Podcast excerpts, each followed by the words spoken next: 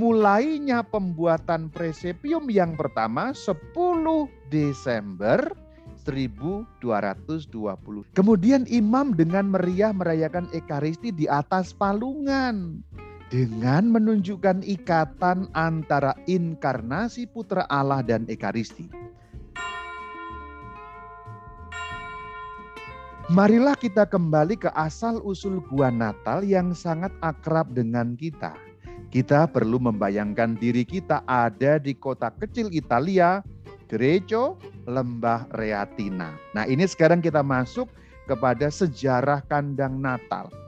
Kandang Natal atau presepium Natal dimulai dari kota kecil di Italia, Greco. Gereja itu ada di mana? Mari kita simak melalui peta yang sudah saya tampilkan di layar. Nomor 4 di bagian bawah itu ada Rom, Roma. Gereja itu naik sedikit. Antara Roma dan Asisi. Kita tahu nanti melalui pendalaman terkait ini, yang pertama kali membuat presepium Natal adalah Santo Franciscus Assisi. Dan pada waktu itu, ia sedang dalam perjalanan pulang menuju Asisi dari Roma. Kalau kita lihat dalam zaman sekarang, ini petanya, Roma ke gereja kira-kira 93 km, anggaplah 100 lah. Pukul rata kira-kira jaraknya 100 km antara Roma dan gereja. Santo Franciscus berhenti di gereja kemungkinan besar dalam perjalanan kembali dari Roma di mana pada 29 November 1223 ia menerima penetapan regulanya dari Paus Honorius ketiga. Nah, kita lihat bagaimana wajahnya Santo Franciscus Assisi. Inilah Santo Franciscus Assisi yang sering digambarkan sangat dekat dengan binatang-binatang. Kita lanjutkan. Franciscus sebelumnya telah mengunjungi tanah suci dan gua-gua di gereja mengingatkannya pada daerah pedesaan Bethlehem. Oh rupanya sebelum dari Roma beliau sudah sampai ke tanah suci, sudah sampai ke Bethlehem sehingga dapat melihat bagaimana keindahan di Bethlehem itu, gua-gua yang ada di Bethlehem, yang ada di padang gembala sekitar Bethlehem itu. Kemudian ternyata ketika sampai di gereja, mungkin beliau ingat, oh ini mirip-mirip dengan yang di dekat-dekat Bethlehem pada saat beliau mengunjungi tanah suci itu. Sekarang saya bawa Anda lebih dulu untuk melihat seputar Bethlehem. Ini padang gembala. Ini tempat itu sekarang didirikan gereja yang namanya Gereja Padang Gembala. Di belakangnya sana ada gua-gua kecil yang biasanya dipakai untuk merayakan misa kalau ada peziarah. Jadi kalau suatu kali Anda memiliki rezeki Tuhan izinkan untuk berziarah, berziarahlah lebih dahulu ke tanah suci. Jangan ke Roma lebih dulu. Tanah suci, Anda ke Yerusalem, Anda ke Bethlehem, pasti paketnya akan ke sana ya. Pasti ada Bethlehem, pasti ada Nazaret, pasti ada Yerusalem. Kalau Anda punya rezeki, kemudian ingin berziarah, datanglah nomor satu ke tanah suci. Jangan ke Roma dulu. Nanti kalau ada rezeki yang lebih lagi, barulah ke Roma dan lain-lain itu. Kenapa saya selalu menganjurkan seperti ini dalam perjumpaan-perjumpaan? Karena kalau di Roma tidak ada kakinya Tuhan Yesus. Kalau di Roma tidak ada tapak kakinya baginda kita. Di Bethlehem ada peristiwa asli beliau. Di Yerusalem, di Nazaret, di Danau Galilea. Itulah tempat-tempat asli yang diceritakan di dalam Alkitab. Jadi kalau Anda punya kesempatan tanah suci lebih dulu. Tapi kalau Anda mau pergi ke tempat lain dulu ya boleh-boleh saja. Ini hanya saran saya karena secara iman akan lebih mengembangkan Anda pergi ke tanah suci kalau memang hanya punya satu kali kesempatan pergi berziarah. Kemudian yang saya tampilkan selanjutnya ini adalah eh, gereja di Bethlehem, gereja kelahiran Tuhan. Di bawah sana ada gua tempat kelahiran Tuhan Yesus yang diberi bintang-bintang kelahiran itu. Nah ini pada zaman kuno Bethlehem seperti itu. Kita lanjutkan. Mungkin juga bahwa orang miskin dari Asisi ini, orang miskin dari Asisi itu gelar untuk Fransiskus, telah dikejutkan oleh mosaik-mosaik di Basilika Santa Maria Maggiore Roma yang menggambarkan kelahiran Yesus yang dekat dengan tempat di mana menurut tradisi kuno papan-papan kayu dari palungan disimpan. Inilah mosaik yang dipasang di gereja Santa Maria Majuri. Ini gerejanya tampak dari luar. Nah, kemudian mosaik inilah yang kemungkinan dikagumi atau dilihat oleh Sang Fransiskus ketika beliau ke Roma. Kemudian salah satunya pasti mengunjungi gereja Santa Maria. Ini masih ada sampai sekarang. Kemungkinan besar inilah yang dilihat oleh Santo Fransiskus dari Assisi yang kemudian menginspirasi juga pembuatan presepium di kota Greggio tadi. Jadi itu merupakan boleh dikatakan ramuan dari beberapa pengalaman. Pengalaman ke Bethlehem teringat di dalam ingatan beliau. Pengalaman ke Roma melihat mosaik kelahiran di Santa Maria gereja besar itu juga terkenang dalam pikiran beliau, dalam hati beliau. Kemudian diramu ketika ke gereja kok lihat gua-gua atau situasinya kok mirip dengan Bethlehem, terinspirasilah Santo Fransiskus dari Assisi membuat presepium untuk pertama kalinya. Tahun berapa?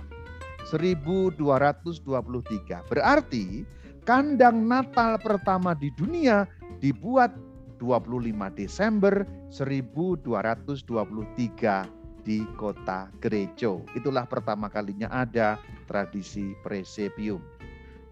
Sumber-sumber Fransiskan menggambarkan secara terperinci apa yang terjadi di Gerejo.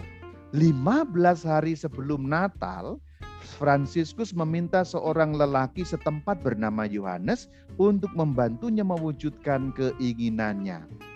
Kalau 15 hari sebelum Natal itu tanggal 10 berarti ya. Nah berarti mulainya pembuatan presepium yang pertama 10 Desember 1223. Inilah dahsyatnya Katolik ya. Apa-apa itu ada sumbernya gitu loh. Enak jadi kalau kita mengikutinya. Nah, rupanya Fransiskus meminta orang bernama Yohanes untuk membantu mewujudkan keinginannya tadi itu. Keinginan yang seperti apa? Dijelaskan dalam kalimat lanjutannya. Saya, saya di sini Fransiskus, ingin menghidupkan kembali kenangan tentang bayi yang lahir di Bethlehem untuk melihat sebanyak mungkin dengan mata jasmani saya sendiri ketidaknyamanannya karena kurangnya hal-hal yang dibutuhkan dari bayi yang baru lahir, bagaimana dia berbaring di palungan dan bagaimana di antara dengan lembu dan keledai dia dibaringkan beralaskan jerami. Jadi motivasinya ini, menghidupkan kembali mengenai sang bayi betapa tidak nyamannya. Kalau hanya dibayangkan mungkin kita tidak bisa terlalu membayangkan bagaimana tidak nyamannya. Nah di situlah sebenarnya Santo Fransiskus Assisi ingin menghidupkan secara visual bagaimana sih tidak nyamannya bayi baru lahir kok di tempat palungan, di tempat jerami, berbaur dengan binatang-binatang itu seperti apa. Nah, beliau kemudian membangun presepium yang pertama. Mendengar hal itu, lanjut dokumen ini, temannya yang setia segera pergi untuk mempersiapkan semua yang diminta Santo. Terjemahnya kurang manis ya, yang diminta oleh Fransiskus maksudnya. Ini pasti dari bahasa Inggris yang diminta ya the saint gitu ya. Jadi kalau dalam bahasa Indonesia menjadi aneh terjemahnya. Maksudnya mempersiapkan semua yang diminta oleh Fransiskus. Pada tanggal 25 Desember banyak frater datang ke gereja dari berbagai bagian. Bersama dengan orang-orang dari ladang pertanian di daerah itu yang membawa bunga dan obor untuk menerangi malam suci itu. Nah kemudian mereka merayakan Natal, datang dari berbagai tempat, para frater, Kemudian orang-orang yang kebanyakan petani di daerah itu mereka bawa bunga, bawa obor. Ketika Fransiskus tiba, ia menemukan sebuah palungan yang dipenuhi jerami, seekor lembu dan seekor keledai. Semua yang hadir mengalami kegembiraan baru yang tak terlukiskan di hadapan adegan Natal itu. Ini pertama kali di dunia, saudara semua bayangkan itu. Jadi mereka dikatakan mengalami kegembiraan yang tak terlukiskan, pastilah. Karena selama ini kan tidak pernah ada seperti itu. Kemudian ada, kemudian seakan-akan malam itulah mereka mengalami Yesus yang lahir di hadapan mata mereka. Maka menjadi luar biasa. Nah karena itu yang pertama kali kita bisa membayangkan kegembiraan yang luar biasa. Untuk kita sekarang mungkin kandang Natal tidak terlalu gimana, tetapi Anda bisa membayangkan seumur-umur tidak pernah ada, lalu saat itu ada. Dan kita harus membayangkan gereja itu kampung gitu, bukan kota yang besar sehingga ini sesuatu yang luar biasa. Dan ternyata dari kampung itulah kebiasaan ini menyebar seluruh dunia sampai kepada kita juga. Ini yang menarik.